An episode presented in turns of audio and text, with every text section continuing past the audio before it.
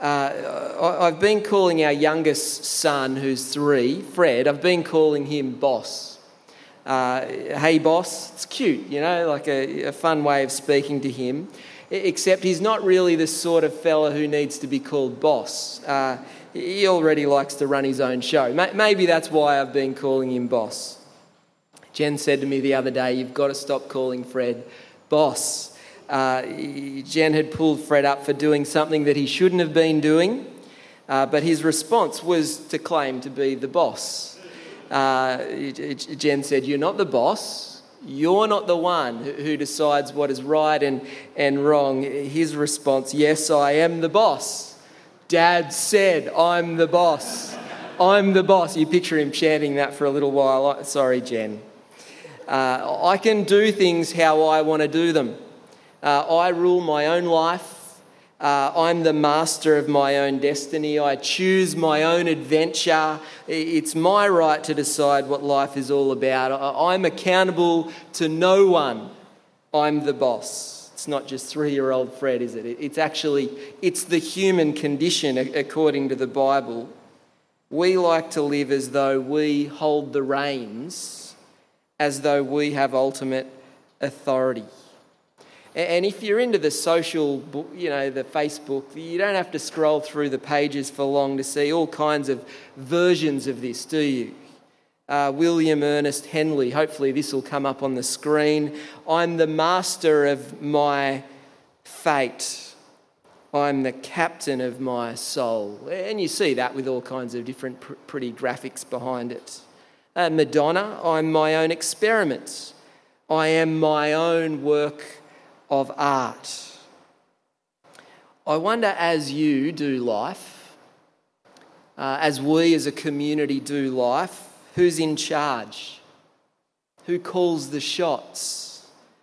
Uh, the, the, question of authority, it's actually really significant for life, isn't it? Uh, you know, in your workplace, you need to know who the boss is. Or, or in your family system, it's important that Fred knows where where he fits. In your sporting team and, and club, it's really important to know who's in charge. Uh, and you noticed maybe as Amy was reading, this subject of authority comes up in the, the second half of Matthew 21. So, so, the context of what's going on here back in the first century, it's about a week before Jesus is crucified uh, King Jesus, he, he's entered the city, Jerusalem. He's entered the temple, having overturned tables, driving out the market that was going on in the area that was meant to be set aside for the Gentiles, the non Jews, to worship the Lord. Jesus, having cursed or judged a fig tree, symbolic of what he's actually doing with the temple, a fruitless temple, bustling with activity, but a fruitless temple decommissioned. Jesus now re enters the temple courts. Verse 23 of chapter 21. And as he's teaching, some Jewish religious leaders, the, the chief priests and the elders of the people we read, this is the big guns. They come to him and they ask for his credentials. By what authority are you doing these things? They ask Jesus. And who gave you this authority? Follow up question.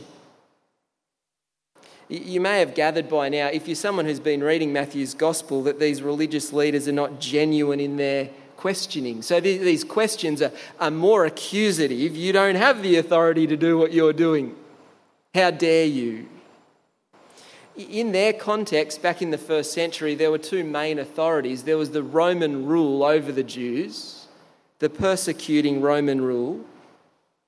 And then there's the Jewish ruling authority, the religious authority, that is, these blokes coming to Jesus to question him.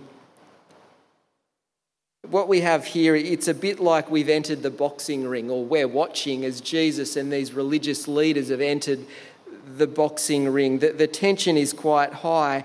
How is Jesus going to respond? Well, he'll tell three heavy parables. A parable is a story with a meaning. Today we're looking at two of them. But first, he asks a question of his own. You, you, notice that in verse 24 and 25? I'll just read there. Jesus replied, I'll also ask you one question. If you answer me, I'll tell you by what authority I'm doing these things. John's baptism, where did it come from? Was it from heaven or of human origin? John the Baptist was the prophet who came just before Jesus. Uh, people were going out into the wilderness in droves to be baptized by him. John had a special role to prepare the people, to prepare for the coming king.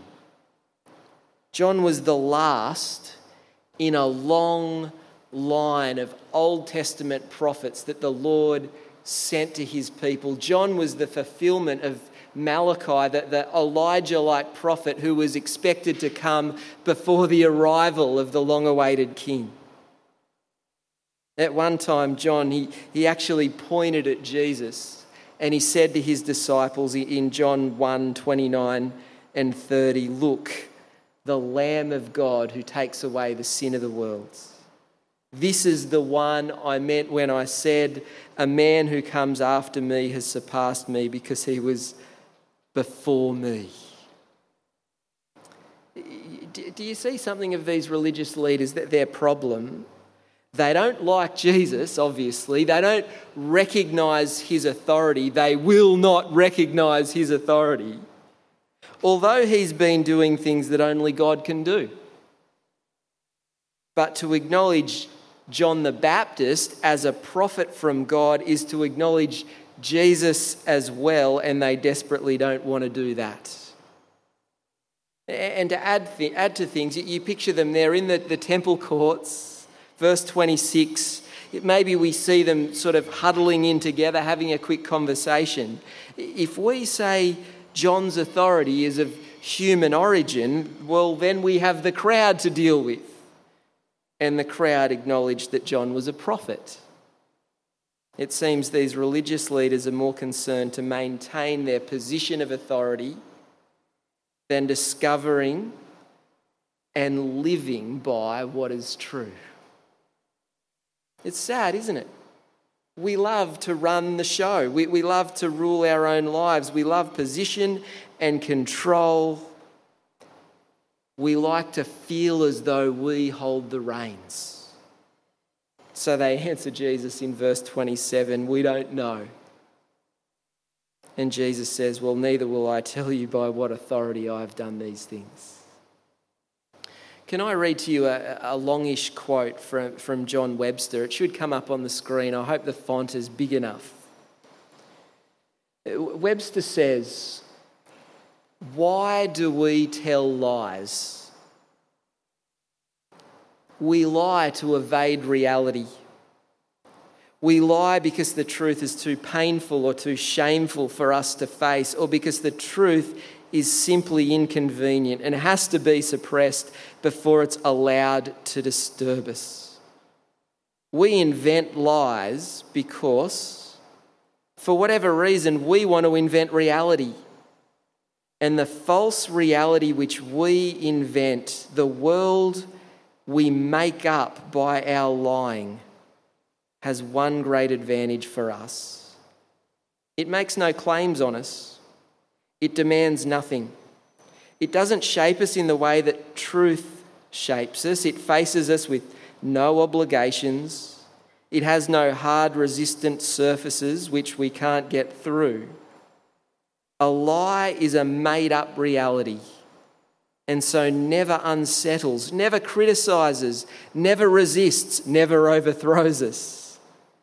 It's the world not as it is, but as we wish it to be a world organized around us and our desires, the perfect environment in which we can be left at peace to be ourselves and to follow our own good or evil purposes.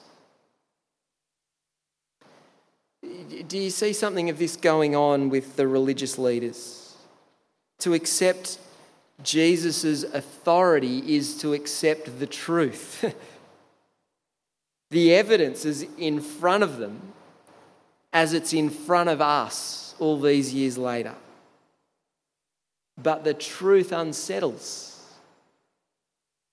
The truth can be inconvenient. The truth can mean loss of position when I want everything centered on me. In verse 28 to 32, Jesus levels his first parable at the religious leaders. There's that bloke, he has two sons, and he asks the first to go and work in, in the vineyard, and the son says no. But in verse 29, later the son changed his mind and went anyway. Then the father goes to the other son and says the same thing, you know, verse 30 go and work in the vineyard. His son says, I will, sir, but, but he doesn't go. And Jesus, after telling that parable, he has the religious leaders answer another question Which of the two did what the father wanted? It's pretty obvious. The, the first, they answer. Now look at verse 31 to 32 if your Bible's there. Eh, Jesus said to them, Truly I tell you, the tax collectors and the prostitutes are entering the kingdom of God ahead of you. Eh, he's saying this to the neat and tidy, upstanding religious leaders. Verse 32 For John came to you to show you the way of righteousness, and you did not believe him. But the tax collectors and the prostitutes did. And even after you saw this, you did not repent and believe him. The human condition is that we all say, No, God, not your way, but mine. I want to hang on to the reins, God. We like to live a lie as if we're actually in charge. The tax collectors and the prostitutes in the Bible were, were often used as, as synonymous with the wicked, with the sinner. But like the son who changes his mind, a word that can actually also mean repent, to change your mind, to repent many tax collectors and prostitutes, many sinners were recognizing what? Reality. John is a prophet from God, pointing to Jesus. There he is, the way of righteousness, the Lamb of God who takes away the sin of the world, Jesus, the long awaited King, and recognizing reality. They put their faith in him. They believe and so enter the kingdom. But not so with these religious leaders, denying reality. They want to hang on to the reins. I'm in control, I'm in charge. And Jesus loads up another parable for them.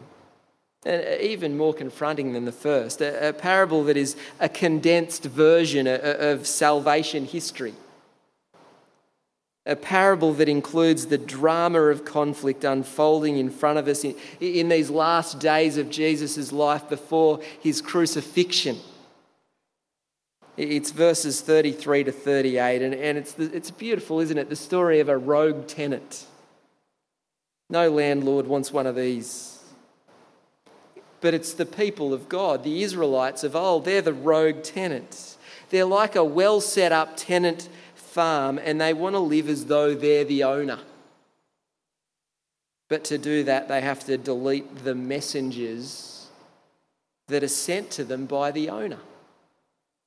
One servant after another. You read your Old Testament, one prophet after another, beaten, killed, stoned.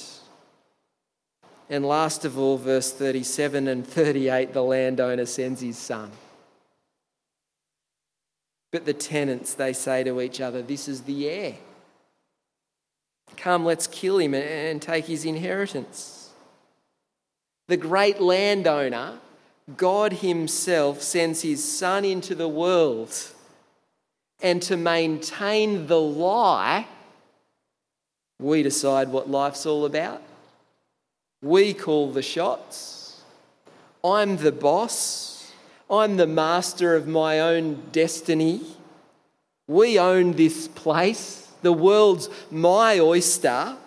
To maintain the lie, they kill him. Does this parable remind you of what Jesus is going to say at the end of chapter 23? It happens to be our youth group memory verse. Uh, verse 37 Jerusalem. You see, Jesus is saying this with tears Jerusalem, Jerusalem, you who kill the prophets and stone those sent to you, how often I have longed to gather your children together as a hen gathers her chicks under her wings. And you were not willing. The rogue tenant might get away with it for a little while, but sooner or later the owner will call them to account. But what's he going to do to the tenants? Well, Jesus has the religious leaders answer the question.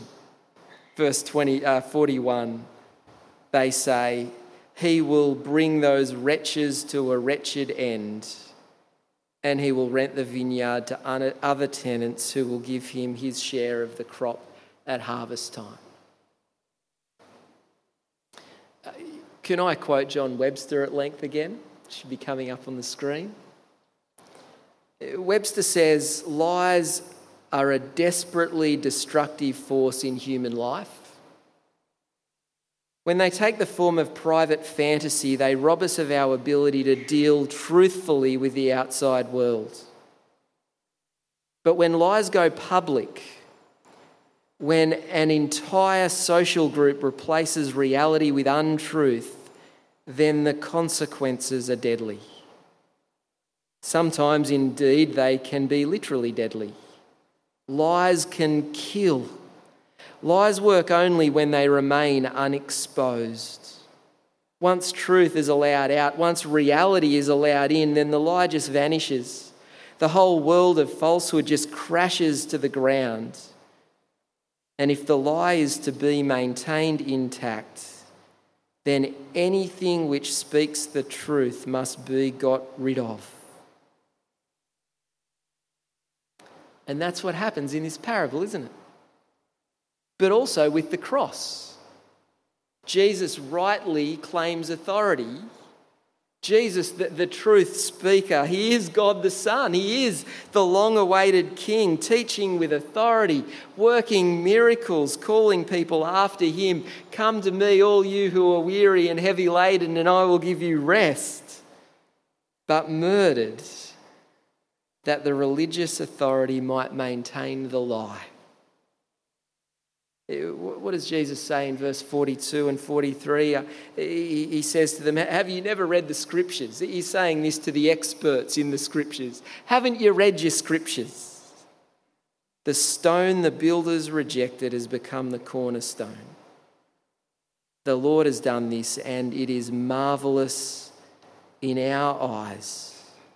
Therefore, says Jesus, I tell you that the kingdom of God will be taken away from you and given to a people who will produce its fruit. Anyone who falls on this stone, that is Jesus, will be broken to pieces. Anyone on whom it falls will be crushed.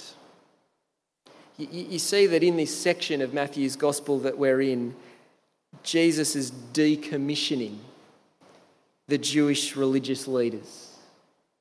Jesus is decommissioning the temple and establishing a new one built on him, built in and, and through him. The stone the builders rejected, that is the Lord Jesus, has become the cornerstone. The Lord has done this, and it is marvelous in our eyes. And as those religious leaders try and maintain the lie, I'm in charge. Jesus is put to death, rejected. Yet wonderfully, this was God's great plan too.